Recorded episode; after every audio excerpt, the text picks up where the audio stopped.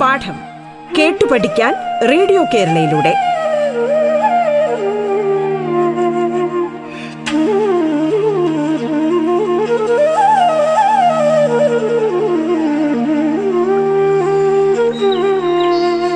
നമസ്കാരം. പാഠത്തിൻ്റെ ഇന്നത്തെ അധ്യായത്തിൽ ഞാൻ ജയകുമാർ ആണ് നിങ്ങളോടൊപ്പമുള്ളത്. തിരുവനന്തപുരം ജില്ലയിലെ M V H S S Thundathil സ്കൂളിലെ ഗണിതശാസ്ത്രം പഠിപ്പിക്കുന്ന അധ്യാപകനാണ്. ഇന്ന് നമ്മൾ ഒൻപതാം ക്ലാസ്സിലെ ഗണിതശാസ്ത്ര പാഠപുസ്തകത്തിലെ മൂന്നാം യൂണിറ്റായ സമവാക്യ ജോഡികൾ എന്ന പാഠമാണ് പഠിക്കുന്നത്. ബീജഗണിതം ആറാം ക്ലാസ് മുതൽക്ക് തന്നെ നിങ്ങൾ പരിചയപ്പെട്ടിട്ടുള്ള ആശയമാണ്. ഗണിതത്തിൻ്റെ ചുരുക്കെഴുത്ത് എന്നാണ് ബീജഗണിതത്തെ വിശേഷിപ്പിക്കുന്നത്. ഗണിതാശയങ്ങളെ അക്ഷരങ്ങൾ ഉപയോഗിച്ച് ചുരുക്കി എഴുതി സൂചിപ്പിക്കുന്നതിനെയാണ് ബീജഗണിതം എന്നതുകൊണ്ട് ഉദ്ദേശിക്കുന്നത്.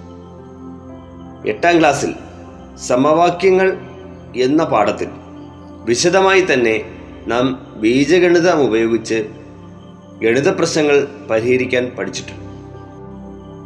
അവിടെ നിന്ന് നമുക്ക് തുടങ്ങിയാലോ? ശരി, അത്തരം ഒരു പ്രശ്നത്തിലേക്ക് പോകാം. ഒരു സംഖ്യയോട് അഞ്ച് കൂട്ടിയപ്പോൾ പന്ത്രണ്ട് കിട്ടി. സംഖ്യ ഏതാണ്? വളരെ ലളിതമായ ഒരു ഗണിത പ്രശ്നമാണ്. വളരെ ലളിതമായ ഇതൊരു ബീജഗണിതവും ഇല്ലാതെയും നമുക്ക് പരിഹരിക്കാൻ പറ്റുന്ന ഒരു പ്രശ്നം. ക്രിയ കൂടാതെ തന്നെ പരിഹരിക്കാൻ കഴിയുമെന്ന് നമുക്കറിയാം ഈ പ്രശ്നത്തെ.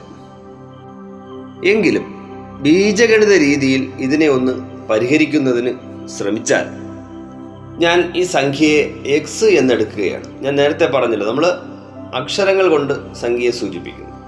സംഖ്യയോട് അഞ്ച് കൂട്ടിയപ്പോൾ പന്ത്രണ്ട് കിട്ടുന്നു എന്നതിനെ ബീജഗണിത രീതിയിലേക്ക് നമ്മൾ മാറ്റി എഴുതിയാൽ എക്സ് പ്ലസ് അഞ്ച് സമം പന്ത്രണ്ട് എന്നെഴുതാമല്ലോ. എക്സിനോട് അഞ്ച് കൂട്ടിയാൽ പന്ത്രണ്ട് കിട്ടും. എക്സിനോട് അഞ്ച് കൂട്ടിയാൽ പന്ത്രണ്ട് കിട്ടും. അപ്പം അഞ്ച് കൂട്ടിയില്ലെങ്കിലോ? പന്ത്രണ്ടിനേക്കാൾ അഞ്ച് കുറവായിരിക്കുമല്ലോ എക്സ്. അതായത് എക്സ് എന്നത് പന്ത്രണ്ടിനേക്കാൾ അഞ്ച് കുറവായ സംഖ്യ ആയിരിക്കും. അപ്പോൾ എക്സ് കിട്ടാൻ പന്ത്രണ്ടിൽ നിന്ന് അഞ്ച് കുറച്ചാൽ മതി. അതിനാൽ എക്സ് സമം പന്ത്രണ്ട് ന്യൂനം അഞ്ച് സമം ഏഴ് ആയിരിക്കും. അപ്പോൾ ഇത് വളരെ ലളിതമായി തന്നെ നമുക്ക് മനസ്സിലാകുന്ന രീതിയിൽ ഒരു മനസ്സിലാകുന്ന പ്രശ്നവും കൂടി ആയതുകൊണ്ട്, വളരെ പെട്ടെന്ന് ചെയ്യാവുന്ന ഒരു പ്രശ്നവും കൂടി ആയതുകൊണ്ട് നമുക്കിത് ബീജഗണിത രീതിയിലേക്ക് എഴുതിയാലും നമുക്ക് പെട്ടെന്നത് മനസ്സിലാകുമെന്നുള്ളതുകൊണ്ട്. ഇനി നമുക്ക് മറ്റൊരു പ്രശ്നം നോക്കാം. രണ്ട് സംഖ്യകളുടെ തുക ഇരുപതാണ്. ചെറിയ സംഖ്യയേക്കാൾ നാല് കൂടുതലാണ് വലിയ സംഖ്യ. സംഖ്യകൾ ഏവ? ഇവിടെ ചെറിയ സംഖ്യ എക്സ് എന്നെടുത്താൽ വലിയ സംഖ്യ എക്സ് പ്ലസ് നാലാണല്ലോ. അപ്പോൾ അവയുടെ തുക ബീജഗണിത രീതിയിൽ എങ്ങനെ എഴുതാം? നമുക്ക് എക്സ് അധികം എക്സ് പ്ലസ് നാല്. ചെറിയ സംഖ്യയും വലിയ സംഖ്യയും തമ്മിൽ കൂട്ടുമ്പോൾ എത്ര കിട്ടും? ഇരുപത് എന്ന് കിട്ടും. അപ്പോൾ എക്സ് അധികം എക്സ് പ്ലസ് നാല് സമം ഇരുപത്. ഇതിൽ നിന്ന് എക്സ് എക്സും കൂടെ കൂട്ടിയാൽ രണ്ട് എക്സ് ആണല്ലോ കിട്ടുക. രണ്ട് എക്സ് അധികം നാല് സമം ഇരുപത് എന്ന് കിട്ടും. അതിനാൽ രണ്ട് എക്സ് സമം ഇരുപത് മൈനസ് നാല് സമം പതിനാറ് ആണ്.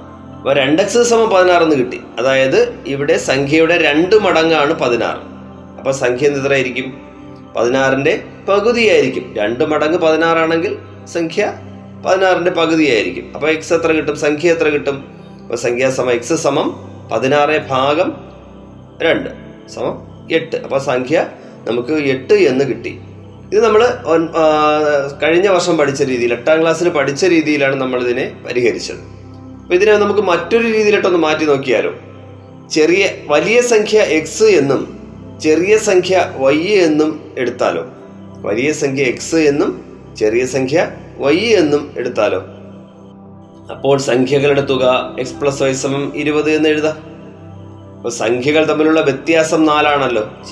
വലിയ സംഖ്യയും ചെറിയ സംഖ്യയും തമ്മിലുള്ള വ്യത്യാസം നാലാണ്. അപ്പോൾ വലിയ സംഖ്യയായ എക്സിൽ നിന്ന് ചെറിയ സംഖ്യയായ വൈ കുറച്ചാൽ നമുക്ക് എത്ര കിട്ടും? നാല് കിട്ടണം. അപ്പോൾ എക്സ് മൈനസ് വൈ സമം നാല്. അപ്പോൾ എക്സ് മൈനസ് വൈ സമം നാല് ആണ് നമുക്ക് രണ്ടാമത് കിട്ടുന്നത്. ആദ്യം എക്സ് പ്ലസ് വൈ സമം ഇരുപത് കിട്ടി, രണ്ടാമത് എക്സ് മൈനസ് വൈ സമം നാല് എന്ന് കിട്ടി. അപ്പം നമ്മൾ ഏഴാം ക്ലാസ്സിൽ പഠിച്ചൊരു കാര്യമുണ്ട്, രണ്ട് സംഖ്യകളുടെ തുകയുടെയും വ്യത്യാസത്തിൻ്റെയും തുക. രണ്ട് സംഖ്യകളുടെ തുകയുടെയും വ്യത്യാസത്തിൻ്റെയും തുക വലിയ സംഖ്യയുടെ രണ്ട് മടങ്ങായിരിക്കും എന്ന് ഏഴാം ക്ലാസ്സിൽ നമ്മൾ പഠിച്ചിട്ടുണ്ട്. അതായത് ഇപ്പോൾ ഇവിടെ എങ്ങനെ കിട്ടും? എക്സ് പ്ലസ് വൈയും എക്സ് മൈനസ് വൈയും കൂടെ കൂട്ടിയാൽ വലിയ സംഖ്യയായ എക്സിൻ്റെ രണ്ട് മടങ്ങ്. അപ്പോൾ അതെത്രയാണ്? രണ്ട് എക്സ് ആണ്. അപ്പോൾ ആ രണ്ട് എക്സ് എന്ന് പറയുന്നത് എത്രയാണ്? ഇരുപതും നാലും കൂടെ കൂട്ടുന്നതാണ്. എത്രയാണ്? ഇരുപത്തിനാലാണ്, അല്ലേ? വലിയ സംഖ്യയുടെയും ചെറിയ സംഖ്യയുടെയും തുകയും വ്യത്യാസവും തമ്മിൽ കൂട്ടുമ്പോൾ ഇരുപതും നാലും കൂടെ കൂട്ടുന്നതാണ്, ഇരുപത്തിനാലാണ്. അപ്പോൾ രണ്ട് എക്സ് സമം ഇരുപത്തിനാലാണ്. അപ്പോൾ എക്സ് എത്ര കിട്ടും? നേരത്തെ നമ്മൾ പറഞ്ഞതുപോലെ രണ്ട് മടങ്ങ് ഇരുപത്തിനാലാണെങ്കിൽ ആ സംഖ്യ എത്രയായിരിക്കും? സംഖ്യയുടെ രണ്ട് മടങ്ങ് ഇരുപത്തിനാലാണെങ്കിൽ സംഖ്യ എക്സ് സമം എത്രയായിരിക്കും? ഇരുപത്തിനാല് ഭാഗം രണ്ട് എത്രയാണ്? പന്ത്രണ്ടാണ്. അപ്പം നമുക്ക് വലിയ സംഖ്യ പന്ത്രണ്ട് എന്ന് കിട്ടി. അപ്പോൾ ചെറിയ സംഖ്യ എത്രയായിരിക്കും? ചെറിയ സംഖ്യ എട്ട് എന്ന് കിട്ടും. ഇരുപതിൽ നിന്ന് പന്ത്രണ്ട് കുറച്ചാൽ മതി. അപ്പം നമുക്ക് ഇങ്ങനെയൊരു മാർഗം കൂടി നമുക്ക് ഉപയോഗിക്കാവുന്നതാണ്. ഇനി നമുക്ക് മറ്റൊരു രീതി കൂടെ നോക്കാം. ഇത് തന്നെ നമുക്ക് മൂന്നാമത്തെ രീതിയിൽ കൂടെ ചെയ്യാം. എങ്ങനെയാണത്? രണ്ട് സംഖ്യകളുടെ തുകയിൽ നിന്ന് വ്യത്യാസം കുറച്ചാൽ, മൂന്നാമത്തെ രീതി എന്ന് പറയാനില്ല, ഇതിനെ തന്നെ നമുക്ക് വേണമെങ്കിൽ ആദ്യം ചെറിയ സംഖ്യ കണ്ടുപിടിക്കുന്ന രീതിയിലേക്ക് മാറ്റാം എന്നുള്ളതാണ്. രണ്ട് സംഖ്യകളുടെ തുകയിൽ നിന്ന് വ്യത്യാസം കുറച്ചാൽ ചെറിയ സംഖ്യയുടെ രണ്ട് മടങ്ങ് കിട്ടും. അതും നമ്മൾ ഏഴാം ക്ലാസ്സിൽ പഠിച്ച കാര്യമാണ്. ചെറിയ സംഖ്യയുടെ രണ്ട് മടങ്ങ്. ഇവിടെ കുറേ നേരത്തെ കൂട്ടുകയാണ് ചെയ്തത്. കൂട്ടിയപ്പോൾ വലിയ സംഖ്യയുടെ രണ്ട് മടങ്ങ് കിട്ടി. ഇവിടെ കുറച്ചു. കുറയ്ക്കുമ്പോൾ കിട്ടുന്നത് ചെറിയ സംഖ്യയുടെ രണ്ട് മടങ്ങാണ്. അപ്പോൾ ചെറിയ സംഖ്യയുടെ രണ്ട് മടങ്ങ് എന്ന് പറഞ്ഞാൽ എത്രയാണ്? രണ്ട് വൈ ആണ്. അതായത് എക്സ് പ്ലസ് വൈയിൽ നിന്ന് എക്സ് മൈനസ് വൈ കുറച്ചാൽ നമുക്ക് രണ്ട് വൈ എന്നാണ് കിട്ടുക. അത് ചെറിയ സംഖ്യയുടെ രണ്ട് മടങ്ങാണ്. അപ്പോൾ രണ്ട് വൈ സമം എത്രയെന്ന് കിട്ടും? കുറയ്ക്കുമ്പോൾ ഇരുപതിൽ നിന്ന് എത്രയാണ് കുറയ്ക്കേണ്ടത്? നാലാണ് കുറയ്ക്കേണ്ടത്. ഇരുപതിൽ നിന്ന് നാല് കുറച്ച് നേരെ ഇരുപതിലൂടെ നാല് കൂട്ടുകയാണ് ചെയ്തത്. അപ്പോൾ പതിനാറെന്ന് കിട്ടി. അപ്പോൾ ഇവിടെ വൈയുടെ രണ്ട് മടങ്ങ് പതിനാറാണെങ്കിൽ വൈ എത്രയായിരിക്കും? പതിനാറിൻ്റെ പകുതിയായിരിക്കും, അത് എട്ടായിരിക്കും. അപ്പോൾ ഇവിടെ നമുക്ക് ആദ്യം കിട്ടിയത് ചെറിയ സംഖ്യയാണ്. ചെറിയ സംഖ്യ എട്ട് എന്നും അതിന് അനുബന്ധിച്ച് വലിയ സംഖ്യ ഇരുപതിൽ നിന്ന് എട്ട് കുറച്ചാൽ നമുക്ക് എത്ര കിട്ടും? പന്ത്രണ്ട് എന്നും കിട്ടും. അപ്പോൾ ചെറിയ സംഖ്യ എട്ടെന്നും വലിയ സംഖ്യ പന്ത്രണ്ട് എന്നും കിട്ടും. ഇവിടെ ചെറിയ സംഖ്യ ആദ്യം കിട്ടുന്നു എന്ന വ്യത്യാസം മാത്രമേ ഉള്ളൂ. നമുക്കിതിൽ ഏത് രീതി വേണമെങ്കിലും ഉപയോഗിക്കാവുന്നതാണ്. അപ്പോൾ ഇനി നമുക്ക് പാഠപുസ്തകത്തിലെ ഒരു പ്രശ്നം പരിശോധിക്കാം.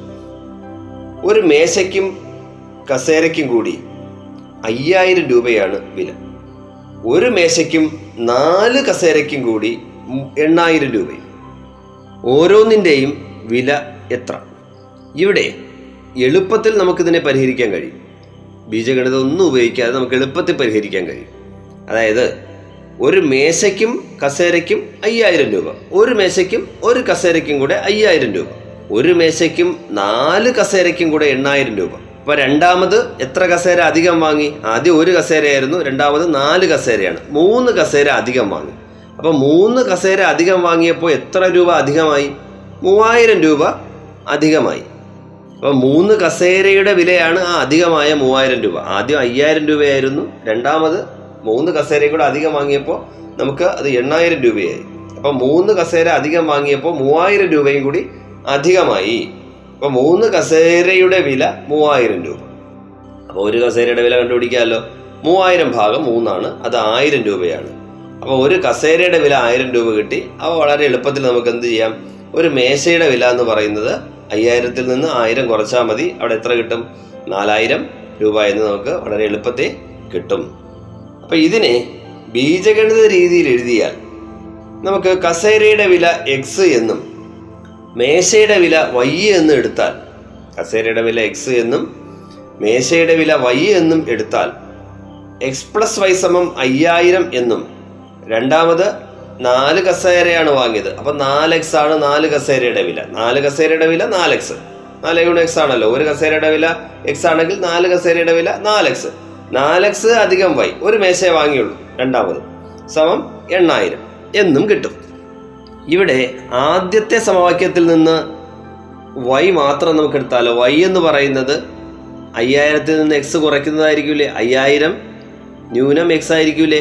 അതായത് എക്സ് പ്ലസ് വൈ സമമാണ് അയ്യായിരം. എക്സിൻ്റെ കൂടെ വൈ കൂട്ടുമ്പോൾ അയ്യായിരം കിട്ടും. അപ്പം ഞാൻ നേരത്തെ പറഞ്ഞതുപോലെ എക്സിൻ്റെ കൂടെ വൈ കൂട്ടുമ്പോഴാണ് അല്ലെങ്കിൽ വൈയുടെ എക്സ് കൂട്ടുമ്പോഴാണ് അയ്യായിരം കിട്ടുന്നത്. എക്സ് കൂട്ടിയില്ലെങ്കിലോ അയ്യായിരത്തിൽ നിന്ന് എക്സ് കുറയ്ക്കണം. അതാണ് നമ്മൾ ഇപ്പുറത്ത് കൊണ്ടുവരുമ്പോൾ, സമത്തിന് ഇപ്പുറത്ത് കൊണ്ടുവരുമ്പോൾ കുറയ്ക്കണമെന്നും വിപരീത ക്രിയ എന്ന് പറയുന്ന ഒരു ആശയം നമ്മളവിടെ പഠിച്ചു അല്ലേ. ആ വിപരീത ക്രിയയാണ് നമ്മളിപ്പോൾ ഈ പറഞ്ഞത്, അതിൻ്റെ ഒരു ആശയമാണ് ഞാൻ പറഞ്ഞതെന്നുള്ളതേ ഉള്ളൂ. അത് നമുക്കറിയാം. അപ്പോൾ അത് രണ്ടാമത്തെ സമവാക്യത്തോടെ നമ്മൾ ഉപയോഗിക്കുകയാണെങ്കിൽ അവിടെ രണ്ടാമത്തെ സമവാക്യം നാലക്സ് അധികം വൈ സമം എണ്ണായിരമാണ്. അപ്പം നാലക്സ് അധികം വൈക്ക് പകരം നമ്മൾ അവിടെ ഏത് ഉപയോഗിക്കുന്നു? അയ്യായിരം ന്യൂനം എക്സ് എന്ന് ഉപയോഗിക്കുന്നു. അപ്പം നാലക്സ് അധികം അയ്യായിരം ന്യൂനം എക്സ് സമം എണ്ണായിരം എന്നെഴുതാം. ഇതിനെ ലഘൂകരിച്ചാൽ നാലക്സിൽ നിന്ന് എക്സ് കുറച്ചാൽ മൂന്നക്സ് ആണല്ലോ. മൂന്നക്സ് സമം എണ്ണായിരം ന്യൂനം അയ്യായിരം സമം മൂവായിരം എന്ന് കിട്ടും, ശരിയല്ലേ.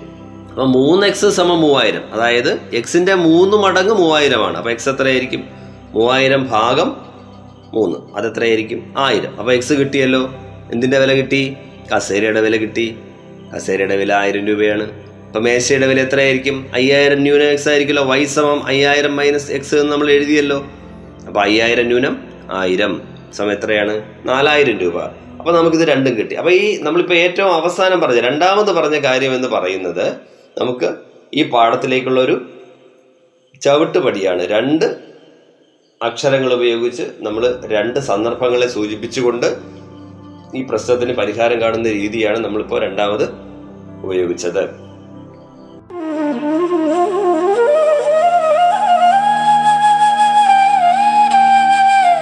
പാഠം കേട്ടു പഠിക്കാൻ റേഡിയോ കേരളയിലൂടെ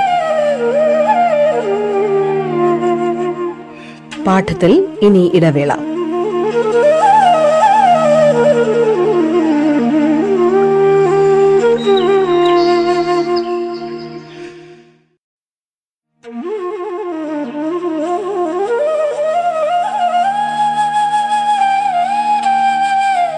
പാഠം കേട്ടു പഠിക്കാൻ റേഡിയോ കേരളയിലൂടെ തുടർന്ന് കേൾക്കാം പാഠം.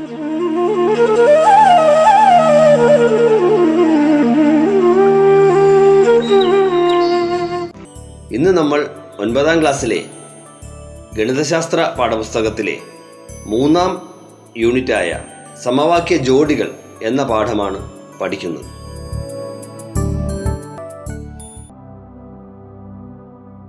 ഇനി നമുക്ക് മറ്റൊരു ചോദ്യം നോക്കാം.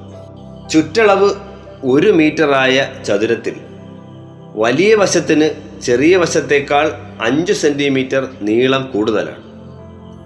വശങ്ങളുടെ നീളം കണക്കാക്കുക. അപ്പോൾ ഇവിടെ ചുറ്റളവ് എന്ന് പറയുന്നത് ഒരു മീറ്റർ എന്നാണ് തന്നിട്ടുള്ളത്. പക്ഷേ രണ്ടാമത്തെ അളവ് സെൻറ്റിമീറ്ററിലാണ് തന്നിട്ടുള്ളത്. അപ്പോൾ നമുക്കിതിൽ അതിനെ സെൻറ്റിമീറ്ററിലോട്ട് മാറ്റി ചെയ്യാം, അതായിരിക്കും എളുപ്പം നമുക്ക്. അപ്പോൾ ഒരു മീറ്റർ ആയതുകൊണ്ട് അത് നൂറ് സെൻറ്റിമീറ്റർ എന്ന് എഴുതാം. ചുറ്റളവ് കണ്ടുപിടിക്കാൻ നമുക്കറിയാം. ചതുരത്തിൻ്റെ ചുറ്റളവ് രണ്ട് ഗുണം വശങ്ങളുടെ നീളങ്ങളുടെ തുകയാണ് ചുറ്റളവ്. അപ്പോൾ രണ്ടേ ഗുണം വശങ്ങളുടെ നീളങ്ങളുടെ തുക എന്ന് പറയുന്ന സംഖ്യ നൂറാണ്. വശങ്ങളുടെ തുക എത്രയാണ്? അപ്പോൾ വശങ്ങളുടെ തുക എത്ര കിട്ടും?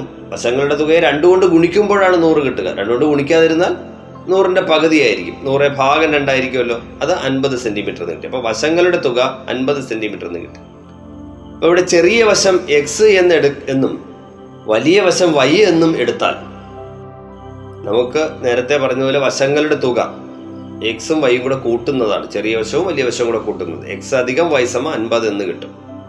ഇനി രണ്ടാമത്തെ ഒരു കണ്ടീഷൻ, ഒരു നിബന്ധന പറഞ്ഞിട്ടുണ്ട്. എന്താണ്? ചെറിയ വശത്തേക്കാൾ അഞ്ച് സെൻറ്റിമീറ്റർ നീളം കൂടുതലാണ് വലിയ വശത്തിന് എന്ന് പറഞ്ഞിട്ടുണ്ട്. അപ്പോൾ ചെറിയ വശവും വലിയ വശവും ചെറിയ വശവും തമ്മിലുള്ള വ്യത്യാസം എത്ര സെൻറ്റിമീറ്ററാണ്? അഞ്ച് സെൻറ്റിമീറ്ററാണ്. അപ്പോൾ എക്സ് മൈനസ് വൈ സമം അഞ്ച് എന്നും കിട്ടും. ഈ സന്ദർഭങ്ങളെ ബീജഗണിത വാക്യങ്ങളാക്കി മാറ്റുന്ന സമവാക്യങ്ങളാക്കി മാറ്റുന്നതിലാണ് നമ്മുടെ ശ്രദ്ധ ഏറ്റവും വേണ്ടത്. അത് കഴിഞ്ഞാൽ പിന്നെ നമുക്ക് എളുപ്പമാണ്. അത് തെറ്റിക്കാതിരുന്നാൽ നമുക്ക് വളരെ പെട്ടെന്ന് ഇതിൻ്റെ ഉത്തരം കിട്ടും, കണ്ടുപിടിക്കാൻ എളുപ്പം ആണ്. അപ്പം ഇനി നേരത്തെ ചെയ്തതുപോലെ തുക കണ്ടാൽ, നമ്മൾ നേരത്തെ തുക കണ്ടുപിടിച്ചല്ലോ.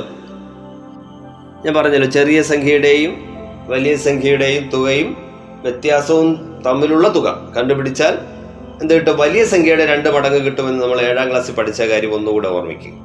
അപ്പം രണ്ട് എക്സ് സമം എത്ര കിട്ടും? തുക കണ്ടുപിടിക്കുമ്പോൾ അൻപത് അധികം അഞ്ചാണല്ലോ, അൻപത്തി അഞ്ച് എന്ന് കിട്ടും.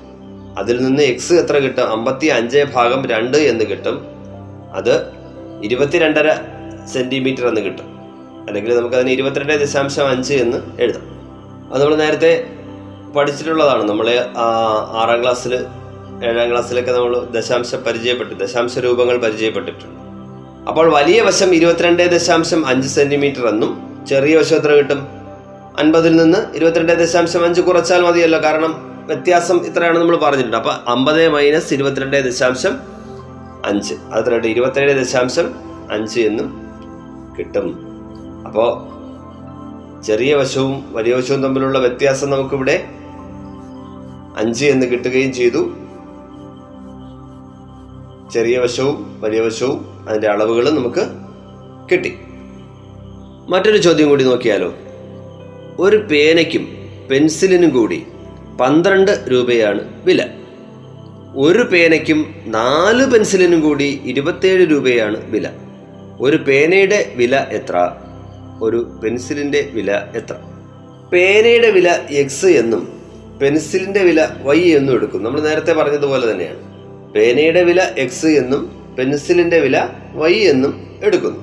അപ്പോൾ നമ്മൾ പറഞ്ഞു പേനയ്ക്കും പെൻസിലിനും കൂടി പന്ത്രണ്ട് രൂപ. അപ്പോൾ എക്സ് അധികം വൈ സമം പന്ത്രണ്ട്. ഒരു പേനയ്ക്കും ഒരു പെൻസിലിനും കൂടി പന്ത്രണ്ട് രൂപ. എക്സ് അധികം വൈ സമം പന്ത്രണ്ടായിരിക്കും. അപ്പോൾ വൈ സമം എത്ര കിട്ടും? എക്സും വൈ കൂടെ കൂട്ടുമ്പോഴാണ് പന്ത്രണ്ട്. അപ്പോൾ വൈ മാത്രമാണെങ്കിലോ പന്ത്രണ്ടിൽ നിന്ന് എക്സ് കുറച്ചാൽ മതിയല്ലോ, പന്ത്രണ്ട് ന്യൂന എക്സ് ആണ്. രണ്ടാമതായി ഒരു പേനയ്ക്കും നാല് പെൻസിലിനും കൂടി ഇരുപത്തിയേഴ് രൂപയാണ്. അപ്പോൾ എക്സ് അധികം ഒരു പേന തന്നെയാണ് അവിടെയുള്ളത്, നാല് പെൻസിലാണ്. പക്ഷെ നാല് വൈ, നാല് പെൻസിലിൻ്റെ ഒരു പെൻസിലിൻ്റെ വില വൈ ആണെങ്കിൽ നാല് പെൻസിലിൻ്റെ വില നാല് വൈ ആണ്. അപ്പോൾ എക്സ് അധികം നാല് വൈ സമം ഇരുപത്തിയേഴ്. അപ്പോൾ എക്സ് അധികം നാല് ഇൻറ്റു അവിടെ ബ്രാക്കറ്റ് ഉപയോഗിക്കുക പന്ത്രണ്ട് ന്യൂനം എക്സ്. നമ്മളത് എ ഇൻറ്റു ബി പ്ലസ് നമ്മൾ എട്ടാം ക്ലാസ്സിൽ നേരത്തെ ആറാം ക്ലാസ്സിൽ പഠിച്ചിട്ടുണ്ട്, എട്ടാം ക്ലാസ്സിൽ പഠിച്ചിട്ടുണ്ട്. അപ്പോൾ നാല് ഇൻറ്റു പന്ത്രണ്ട് മൈനസ് എക്സ് സമം ഇരുപത്തിയേഴ്.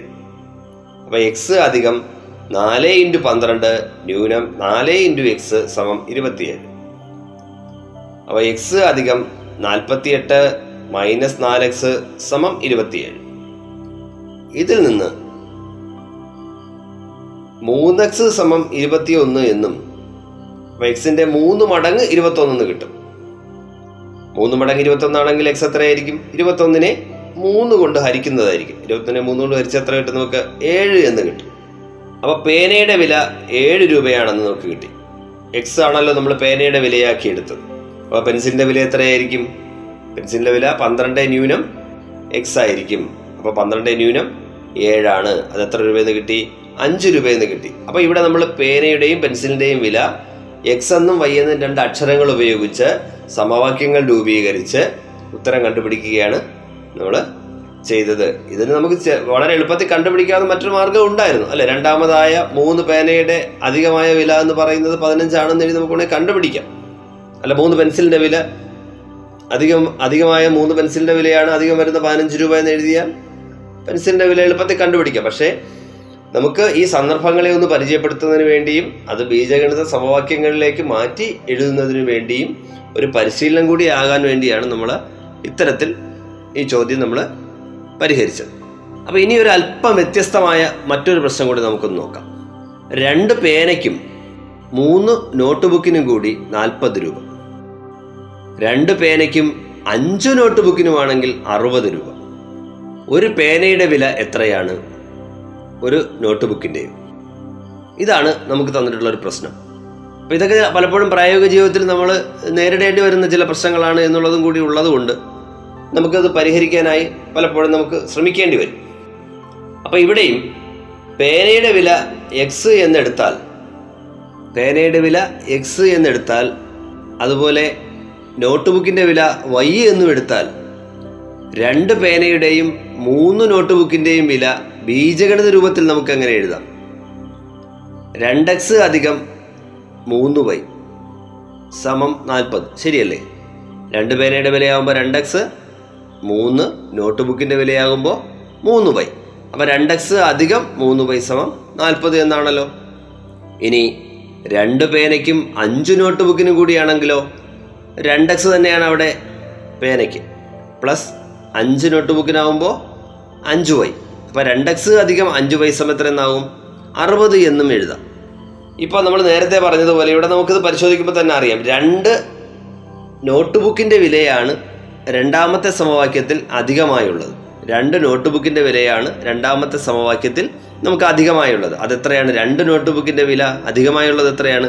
അതായത് രണ്ടാം സമവാക്യത്തിൽ നിന്ന് ഒന്നാം സമവാക്യം കുറച്ചാൽ രണ്ട് നോട്ട് ബുക്കിൻ്റെ വിലയായ ഇരുപത് രൂപ കിട്ടും, ശരിയല്ലേ? അതായത് അറുപതിൽ നിന്ന് നാൽപ്പത് കുറയ്ക്കുന്നു. കാരണം രണ്ടാമത്തെ സമവാക്യത്തിൽ അധികമായിട്ടുള്ള പൈസ എത്രയാണെന്ന് കണ്ടുപിടിക്കാൻ ഇവിടെ നിന്ന് അങ്ങോട്ട് കുറച്ചാൽ മതിയല്ലോ. അപ്പോൾ നമുക്ക് രണ്ട് വൈ സമത്ര എന്ന് കിട്ടും, ഇരുപത് എന്ന് കിട്ടും. രണ്ടാമത്തെ സമവാക്യത്തിൽ നിന്ന് ഒന്നാമത്തെ സമവാക്യം കുറയ്ക്കുന്നു. കാരണം നമുക്ക് അത് എത്ര രൂപയാണെന്ന് കണ്ടുപിടിക്കാൻ വേണ്ടിയിട്ടാണ്. രണ്ടാമത് അഞ്ച് നോട്ട് ബുക്ക്, ആദ്യം മൂന്ന് നോട്ട് ബുക്ക്. അപ്പോൾ ഇവിടെ രണ്ട് നോട്ട് ബുക്കിൻ്റെ വിലയാണ് ഇവിടെ അധികമായിട്ടുള്ളത്. അത് എത്ര രൂപയാണെന്ന് കണ്ടുപിടിക്കാൻ അറുപതിൽ നിന്ന് നാൽപ്പത് കുറച്ചാൽ മതി. അപ്പോൾ രണ്ട് വൈ സമത്ര എന്ന് കിട്ടി, ഇരുപത് എന്ന് കിട്ടി. അപ്പോൾ വൈ എത്രയായിരിക്കും? രണ്ട് വൈയുടെ രണ്ട് മടങ്ങ് ഇരുപതാണെങ്കിൽ വൈ എത്രയായിരിക്കും? ഇരുപത് ഭാഗം രണ്ടായിരിക്കും. അത് എത്ര രൂപയാണ്? പത്ത് രൂപയാണ്. അപ്പോൾ വൈ ആണ് നമുക്ക് ആദ്യം കിട്ടുക. ഒരു നോട്ട് ബുക്കിൻ്റെ വിലയാണ് നമുക്ക് ആദ്യം കിട്ടിയത്. അത് എത്ര രൂപയാണ്? പത്ത് രൂപ എന്ന് കിട്ടി. അപ്പോൾ ഒരു പേനയുടെ വിലയോ? അപ്പോൾ ഒന്നാമത്തെ സമവാക്യത്തിൽ നമുക്ക് എന്ത് കിട്ടും? രണ്ട് എക്സ് അധികം മൂന്ന് പൈസ നാൽപ്പതാണല്ലോ അവിടെ. അപ്പോൾ രണ്ട് എക്സ് അധികം മൂന്ന് ഇൻറ്റു ഒരു നോട്ട് ബുക്കിൻ്റെ വില പത്ത് സമം നാൽപ്പത്. അപ്പോൾ രണ്ട് എക്സ് അധികം മുപ്പത് സമം നാൽപ്പത്. അപ്പോൾ രണ്ട് എക്സ് സമം എത്രയായിരിക്കും? പത്ത് എന്ന് കിട്ടും, അല്ലേ? രണ്ട് മടങ്ങാണല്ലോ. രണ്ട് എക്സ് സമം പത്താണെങ്കിൽ എക്സ് എത്രയായിരിക്കും? നേരത്തെ പറഞ്ഞതുപോലെ പത്തേ ഭാഗം രണ്ടാണല്ലോ. അത് എത്രയെന്ന് കിട്ടി? അഞ്ച് എന്ന് കിട്ടി. അപ്പോൾ നേരത്തെ നമുക്ക് നോട്ട് ബുക്കിൻ്റെ വില കിട്ടി, പത്ത് രൂപയെന്ന് കിട്ടി. ഇപ്പോൾ നമുക്ക് എക്സിൻ്റെ വില കിട്ടി. അതാരുടെയാണ്? പേനയുടെ വില സൂചിപ്പിക്കുന്ന അക്ഷരമാണ് എക്സ് എന്ന് പറയുന്നത്. അപ്പോൾ പേനയുടെ വില എത്ര കിട്ടി? അഞ്ച് രൂപ എന്നും. അപ്പോൾ ഇത്തരത്തിലുള്ള ഗണിതാശയങ്ങളെയാണ് നമ്മൾ ഈ പാഠത്തിൽ കൂടുതലായി ചർച്ച ചെയ്യുന്നത്.